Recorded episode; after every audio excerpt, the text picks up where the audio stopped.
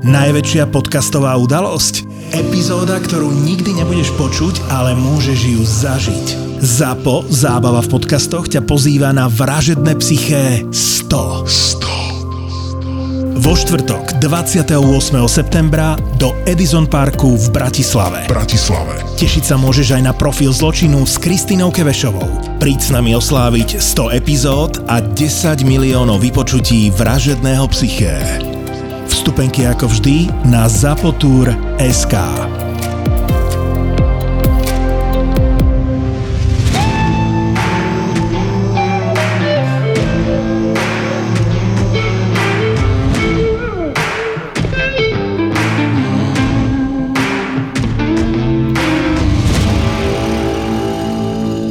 Čaute, žemi. Neverím, že sme sa takto stretli, aj keď teda pre všetkých a všetky, ktorí nás počúvajú, sme tu len v dvojtretinovom zložení fyzicky v štúdiu, pretože naša tretia žema, súčasť e, našej zostavy, silnej zostavy, Mima, sa rozhodla dokaličiť sa na schodoch. Ne, nesmejem sa na tom, je to samozrejme veľmi nemilé, takže sedí doma s vyviazanými nohami, dolámanými a teda si urobila také externé nahrávacie štúdio v postielke. Pozdravujem vás zo spálnej dámy. Čaute. Ahoj, Mim, dúfam, že sa už máš lepšie. Inak znieš o mnoho lepšie, ako vyzerala tá fotka prvá, čo si nám poslala. Cítim sa zranenie, ako zranená žema, ale projekcie sú relatívne dobré, tak pevne verím, že to dopadne dobre v budúcnosti, ale teda to najdôležitejšie v mojom prípade je momentálne, že uh, budem musieť byť trpezlivá. A ja ako človek aktívny, zodpovedný, ambiciozný, je toto pre mňa veľmi, veľmi ťažká vec. Pozri sa, my ti dôverujeme, myslím si, že tak ako si zvládla zatiaľ všetko, tak eh, zvládneš aj túto skúšku, ktorú ti osud prihral do cesty. Do akej miery je tvoje zranenie výsledkom toho, že si žena? No a presne na toto som sa pripravila. Toto by ma nenapadlo, ve, takáto otázka. Ale krásnu otázku mi položila, inak nie sme zosynchronizovaní ani v otázkach, ani v odpovediach, musím povedať. Ale pred týmto podcastom som si otvorila štatistiku NCZI. Národného centra zdravotníckých informácií. Áno, presne tak. A pozrela som si hospitalizácie na úrazy a ich príčiny v Slovenskej republiky za rok 2022. Vyprodukovali krásnu štatistiku v Power BI dokonca, to znamená, že je interaktívna. A keďže patrím do skupiny žien vo vekovom rozmedzi medzi 35. a 39. rokom života, tak musím povedať, že v Slovenskej republike ženy padajú trikrát menej často ako muži v tomto veku. Vo všeobecnosti... Mhm, tak si vlastne výnimka. Áno, ja som výnimka, ktorá potvrdzuje pravidlo snad, nie? To môžem dosvedčiť, lebo aj u nás doma Jano padá častejšie ako ja. O mnoho. U nás zatiaľ nepadá nikto, ale... tak u nás padám pomerne častokrát ja, inak musím povedať. A začína sa to meniť po 70 kedy ženy padajú častejšie ako muži, ale a potom už aj po 75 80, 85 plus, ale veriem, že do týchto štatistík eh, spadá aj to, že my žijeme dlhšie ako muži, čiže je tam aj prirodzený úbytok na mužskej strane. No ale že čo, kam tým smerujeme, že čo sú šikovnejší, alebo čo je? Ale vieš, prečo ženy padajú menej často? Pretože ženy majú toho toľko na práci, že nemajú čas padať a dvíhať sa za sebe. To ti zaberie, to ti aj minútu vie zabrať. Vieš? A potom kde to doženieš?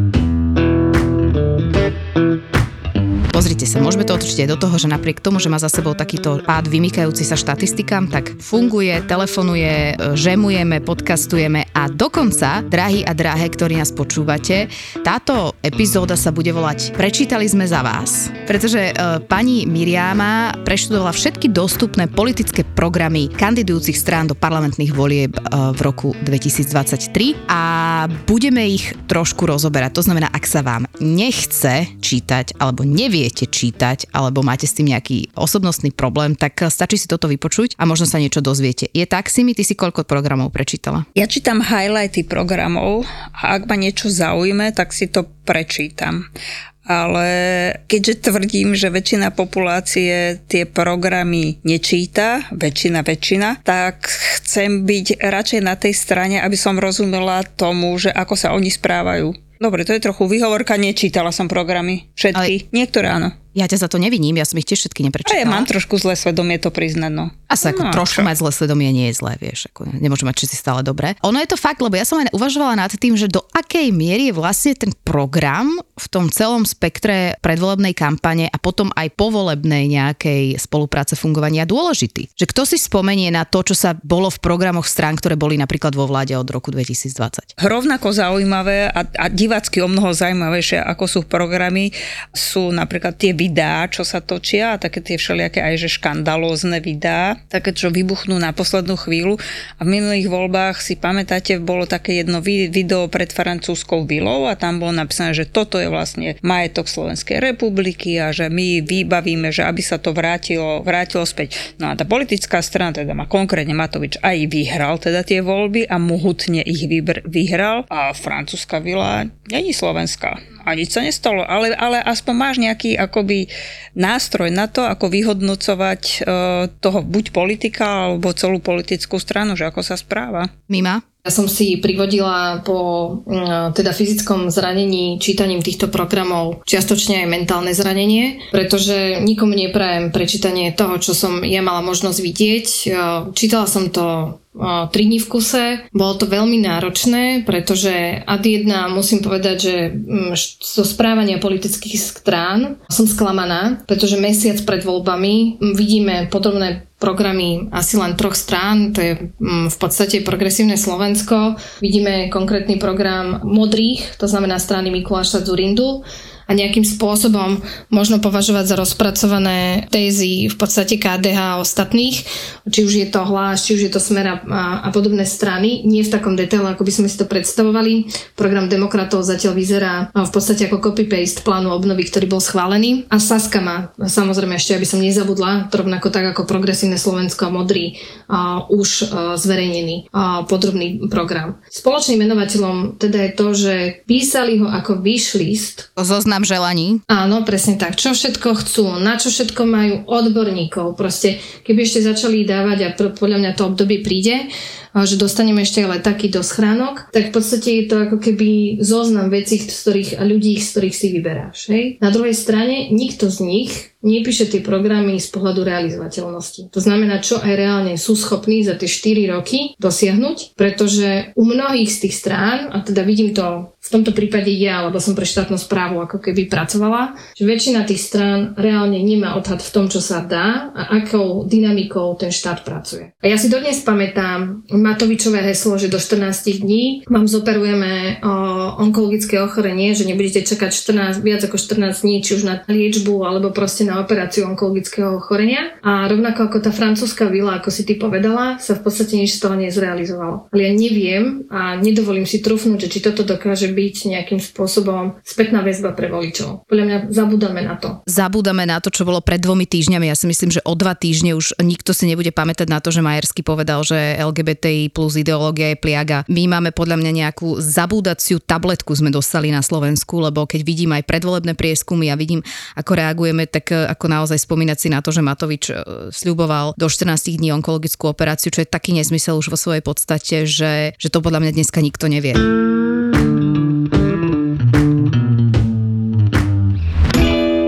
Ja by som sa trochu dostala do tých programov, ale nie nejak veľmi silno, intenzívne do test, skôr také highlighty, pretože je dôležité povedať, že my v Žemi samozrejme voliť pôjdeme a vyzývame všetkých a všetky, ktorí nás počúvajú, aby voliť išli, ale nebudeme vám hovoriť, koho máte ísť voliť, ani e, ktorý program je subjektívne najlepší. Poďme teda do toho, že čo ťa zaujalo, čo je niečo, čo si si okamžite všimla, čo možno pre človeka, ktorý nebude mať čas si to takto detailne prečítať, e, by si mu povedala. A teda, keď sa pozrieme na tú proženskú alebo prorodinnú alebo sociálnu politiku, tak e, čo ťa zaujalo v tom pozitívnom alebo v tom negatívnom slova zmysle pri stranických programoch? Mňa zaujalo, že Saska chce premenovať tú materskú dovolenku na rodičovskú starostlivosť. Tak to je rodičovská starostlivosť. Áno, rodičovská starostlivosť a máme dve strany, ktoré reálne chcú aj e, zrealizovať alebo zaviesť flexibilný rodičovský príspevok, to je bod číslo 2, sú to dve strany, ktoré to chcú. Slovensku. Saska to chce bez, odme- bez obmedzenia, to znamená, žena si určí, ako dlho chce zostať doma. Kdežto PSK to má obmedzené na skrátenie medzi dvo- a rozhodnutie medzi odchodom do práce buď u dieťaťa vo dvoch alebo v troch rokoch, hej, čiže tú flexibilitu dávajú tomu poslednému roku, hej, neskôr. A to je zaujímavé, nie? Mhm. Že ja by som povedala, že PSK tak liberálne ladená strana ti povie, že zober si koľko chceš, ako chceš. Vieš, že, že vlastne e, to ma zaujalo tento moment a myslím si, že toto je cesta, ktorou ísť, keď sa rozprávame o tých programoch, že na konkrétnych nejakých opatreniach, ktoré môžu zlepšiť život ženám a nie len ženám na Slovensku. Dobre, čiže flexibilný rodičovský príspevok, len ho jednou vetou približ pre tých a pre tie, ktorí nevedia, e, čo to je, čo by to znamenalo. Flexibilný rodičovský príspevok je v podstate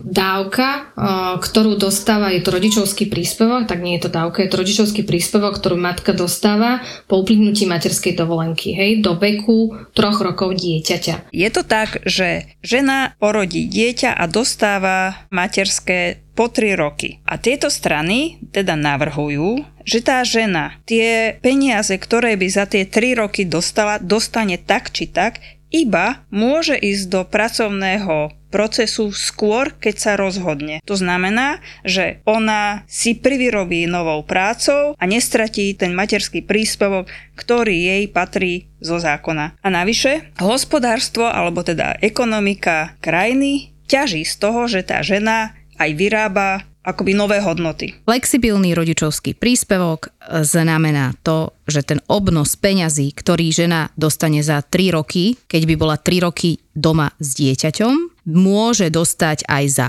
rok a ďalšie 2 roky chodiť do práce. Rozumieme tomu správne? A zvýši sa jej tá suma, alikvotne a poberať ho bude len za ten jeden rok. Ale dostane ten obnos, ktorý by dostala za 3, akurát to dostane zhutnené do jedného roka. Áno, čiže zo 100 napríklad 300. Prišli sme k tomu, gratulujeme si, uh, otváram šampanské, ideme ďalej. Čo je ešte zaujímavé v tých programoch? Dobre, ďalšia z vecí, ktorá je zaujímavá, je to, ako sa pozeráme na ženské práva ako také. Strana Hlas vo svojom videu na Deň ústavy prišla s tým, že chce zakotviť platovú rovnosť medzi mužmi a ženami priamo v ústave. Žiadna zatiaľ z iných politických strán takýto uh, krok nenavrhuje, ale hovorím, záleží to v podstate od toho, že čo dneska čítame mesiac pred voľbami. Ale ako sa na to pozeráte? Lebo ja som to video Petra Pellegriniho videla, bolo to Good News ústavy a on naj, najprv povie, že vlastne ústava nie je trhací kalendár a teda ako naozaj sa tam všelijaké bizarnosti už dostali.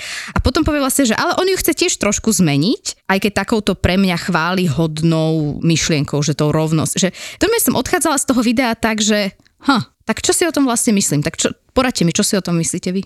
Má byť rovnosť medzi mužom a ženou v ústave? Ale možno, že áno, veď to, to je akoby také nejaké základné hodnotenia ľudí v tejto krajine. Druhá vec je, že podľa mňa sa to akože ešte zložito môže vykonávať, lebo do rôznych tabulkových platov môžu vstupovať muž a žena na začiatku, že s rovnakým platom a to teda akoby splňa tento návrh, ale keďže žena ostane napríklad dlhšie s deťmi doma, alebo aj nemocenské, alebo či opatrovateľské, aj neviem, aké iné pauzy má v tej práci, tak ju to akoby že vy, vyklesá v tom uh, zozname tých uh, tabulkových platov. Čiže toto je taká technikália, ktorá akože je ťažko zvládnutelná, možno, že majú na to, neviem, nejaký recept, ale akože návrh je to veľmi fajn. Akože keď tam môže byť právo na hotovosť, tak ja si myslím, že právo... rovnosť medzi mužom a ženou je úplne OK. Ja to beriem. Takže za mňa OK.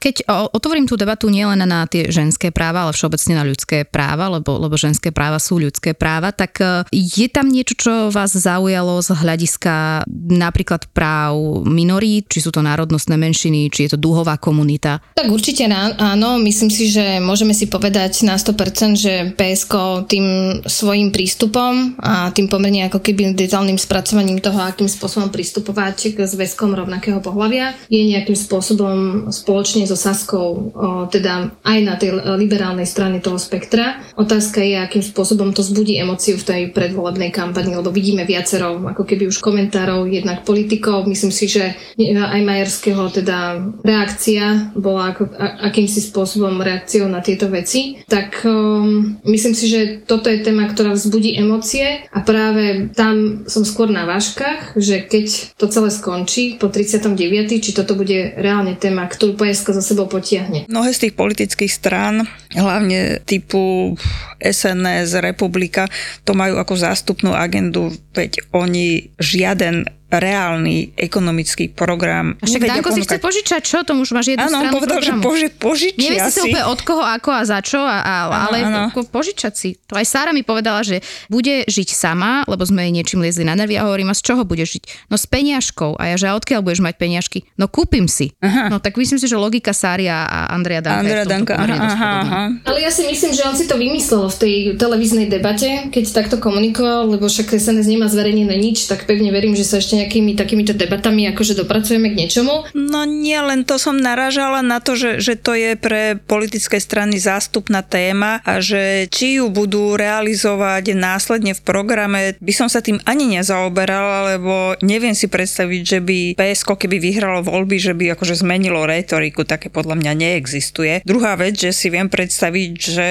že Danko zmeri, zmení retoriku, alebo Ale ja si nemyslím nutne, že to je o zmene retoriky, je to, je, je to možno o tom, že ak ak bude treba skladať nejakú koalíciu a napríklad by tam bola strana, ktorá má problém s, s zväzkami pre páry rovnakého pohľavia, či budú ochotní PSK alebo Saska alebo ktokoľvek, kto to má v programe, to obetovať, robím teraz úvodzovky vo vzduchu, na oltár toho skladania tej koalície, lebo to je väčšinou ten príbeh, ktorý... No lebo ktorý ja som zažila roky... skôr opačné, že ty hovoríš, že PSK alebo Saska, ale ja som zažila, že KDH po teda tejto mediálnej smršti na toho Majerského, ktorý povedal, skutočne veľmi šk- nepeknú, dehonestujúcu vetu Škaredu, o povedz to. LGBT komunite, že to je pliaga spoločnosti nie, že na druhý deň, v tej chvíli, ak vychádzal zo štúdia, mal, mal odstúpiť, ale následne na to bol iný predstaviteľ KDH v televízii a keď sa ho pýtali na to, že ako si budú vyberať koalíciu, a o tomto sme teraz hovorili,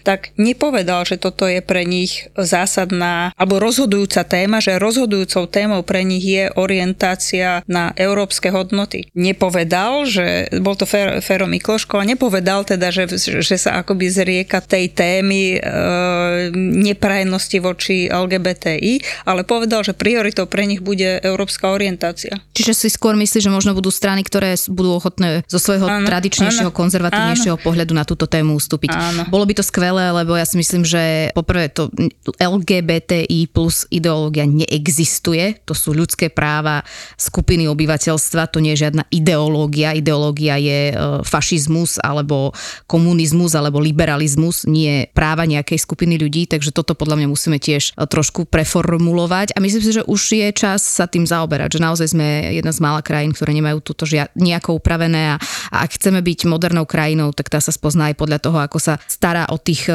a o tie, ktorí sú v tej minorite a to si myslím, že tam veľmi zaostávame. Čiže ja keď sa vrátim k tým programom, tak mňa zaujali aj detaily, ktoré ja viem, že vôbec netvoria úplne, že, že v budúcnosť, ale že, že napríklad to PSK má tam aj veci ako menštruačné pomôcky v školách zadarmo, štátom hradená antikoncepcia, teda dostupná. Že, že to sú veci, ktoré sú maličké, praktické, uvidíme, čo z toho bude, ale, ale páči sa mi, že na to myslia. Ale samozrejme, dá sa na to pozrieť aj optikou, papier znesie všetko a... a... Tak, ja sa, na, ja sa na to pozerám trochu týmto spôsobom. Ale ty si cynik so zlomenou nohou. Áno, inak trochu, áno, to, to, to ten úvod bol jaký, aká depresia. Nie, Veď v tých programoch je ja napísané to... veľa uh, príjemných, dobrých vecí, keby sa podarili, by bolo super. Tak, daj si nejaký liek proti bolesti a trošku sa nalať. Ale zaujímavé je, že vlastne je tam ešte taký ten medzistupeň, tá efektivita toho, že, že napríklad aj to PSK má rôzne opatrenia aj v zdravotníctve, aj v tej sociálnej oblasti a že vlastne tam nemajú napríklad, že zlúčiť tieto dve ministerstva dokopy, lebo to šetrí zase ten štátny aparát, e, trošku ho zoštihluje, ale zároveň podľa mňa, keď to nie je na dvoch ministerstvách, lebo čo som aj ja vždy vnímam, že, že keď sú to akékoľvek problémy, ktoré sú prierezové, tak o to je to komplikovanejšie, keď to musí ísť cez 5 rôznych rezortov, ako keď by to bol jeden rezort. Volá sa to rezortizmus a medzinárodné organizácie nám to už posledných 7 až 8 rokov kontinuálne vyčítajú, že toto je náš problém, aj preto nečerpáme eurofondy, aj preto to nevieme robiť, hej, v štáte. Čiže áno, to som celkom prekvapená, musím povedať, že tie strany, žiadna z nich si toto ako vlajkovú loď nezobrala aj to PSK to, do, to dalo len do roviny nejakých personálnych auditov, ale ako keby sa všetci boja škrtať a povedať, že my budeme prepúšťať alebo budeme zlučovať. A, a, a keď chceme robiť veľké veci v zdravotno-sociálnej oblasti, tak musí vzniknúť jedno ministerstvo, nejaké ministerstvo zdravia a sociálnych vecí, kľudne, ak sa, ak sa niekto urazí svojim egom, že tam nie je ten jeho nápis, hej, lebo však väčšinou toto vždycky u nás býva problém na Slovensku, ale tieto veci tam ja nenachádzam. A práve by som očakávala od tých ľudí, odborníkov, ktorí pracovali v štáte, že, že sa pozrú aj na toto, hej, lebo to je jedna z naj, okrem korupcie jeden z najväčších problémov, prečo my nevieme tie výsledky prinášať. A ešte rýchla otázka, a to teraz berte prosím posluchači a posluchačky ako subjektívna odpoveď, ale od ekonomicky podkutej analytičky, takže ktorá sa zdravotníctvu venovala. Zdravotníctvo je jedným z, z tých vlajkových problémov, ktoré na Slovensku máme. Ktorá strana podľa teba má najlepší zdravotnícky program a potom môžeme ešte povedať, ktorý sa ti zdá, že školský program je, alebo teda tá edukatívna reforma je podkutá najlepšie. To si ne, ako zdravotnícky si hodnotím, mm, si dovolím vyhodnotiť, čo sa týka školského určite nie. Ja nie som, nie som nejakým spôsobom odborník, ale ako mama školákov som sa na to pozrela teda tým svojim laickým spôsobom. Zdravotníctvo dlhodobo vychádza program Sasky ako ten najlepší. Oni, oni sa na to pozerajú aj cez prízmu toho, že je pre nich konkurencia v zdravotníctve tým zdravým pohodom, hej, tým motorom inovácií, tvorby výsledkov a nových riešení. Ja inklinujem k tomuto, k týmto riešeniam v zdravotníctve, preto sa mi to páči. Musím povedať, že do toho dávam aj, aj svoju voličskú preferenciu. Zároveň aj PSK a dokonca aj hlas a majú ako vlajkové témy tie isté, a tomu tam musím povedať, že sa, že sa prekrývajú v tom, čo identifikujú ako najväčšie bôľky zdravotníctva. Tie sa inak každoročne opakujú, každý volebný cyklus opakujú od nároku pre pacienta cez prevenciu, cez problémy v ambulantnej starostlivosti, cez e, čak, dlhé čakacie doby v nemocniciach, že nepomenúvame nič nové, ale tá praktickosť, realizovateľnosť a rýchlosť tých riešení by mala byť, e, by, by mala byť jednoznačne popísaná. A to je najlepšie popísané v programe Sasky. Ja len dodám moju pripomienku k tomuto, lebo aby ma nezdvihlo zo stoličky, že konkurencia v zdravotníctve je dôležitá a je dobrá a súkromný sektor ale tiež musí byť nejakým spôsobom regulovaná a tiež si tam nemôže robiť úplne to, čo chce, pretože to tak doteraz bolo. Ďakujem veľmi pekne, môžeš pokračovať. Nie, počúvaj, úplne s tebou súhlasím a za mňa nikto sa v programoch nepozrel na postavenie regulátora. Hej? že nikto nemá v programoch zdravotníckých to, že čo by vlastne ten regulátor robiť mal. Že či je na Slovensku veľa regulácie v zdravotníctve, málo, či je to dobré alebo zlé. Žiadna zo stran toto v programe nemá. Hej, to mi napríklad chýba, pretože aj toto ti dá nejaký pohľad na to, že ako to vnímaš. A tam s tým úplne súhlasím. A čo sa týka školstva, v podstate m, mm, páčia sa mi riešenia aj PSK, páčia sa mi aj riešenia aj SASKY, rozumiem riešeniam hlasu. Tam ja o, nemám ako keby aj v kontexte toho, čo vidím, čo zažíva môj syn po nástupe na základnú školu, že nie sú učitelia, o, nie je tá práca motivujúca a moje dieťa ako štvrták má asi 6 učiteľov, hoci by mali mať jedného svojho vlastného pedagóga 4 roky, tak už myslím, že máme na škole asi uh, ich triede asi štvrtú učiteľku. To znamená, tá stabilita tá, pre, pre školstvo je okrem teda reformného nejakého charakteru dôležitá aj tá stabilita. A myslím si, že dneska sa školstvo dostalo na, na rovnakú úroveň teda tej zraniteľnosti, ako je zdravotníctvo. Poďme to teda e, uzavrieť. Takže povedali sme v zásade, že sú strany, ktoré majú nejaký program, sú strany, ktoré ešte nemajú nič. Zatiaľ sme nič nevideli od Smeru, pokiaľ e, sa nemýlim. Samozrejme, aby sme boli seriózne, nahrávame, e, čo to je, 6. september, tak ešte majú 24 dní, no tak možno, že tam, tam sa niečo objaví. Áno, hlas chce v rámci seniorov v podstate zaviesť, ako to oni volajú, že skutočný 13. dôchodok a chcú rozšíriť počet poberateľov zvýšeného príspevku na rekondičné pobyty seniorov. Čiže sú tam tie riešenia, ktoré dneska sú, ktoré sa nejakým spôsobom rozšírujú a rozšírujú v podstate tú potrebu zo štátneho rozpočtu. Hej? To sú veci, ktoré sa sú pomerne podrobné v programe hlasu. Ja potrebujem rekondičné pobyty pre matky. No to by mohli zaviesť inak, no. Inak to by mohlo nejakým spôsobom byť, lebo mám pocit, že ja to potom to celom budem potrebovať. Ty si si ho zariadila teraz sama, no, s tým zranením. No.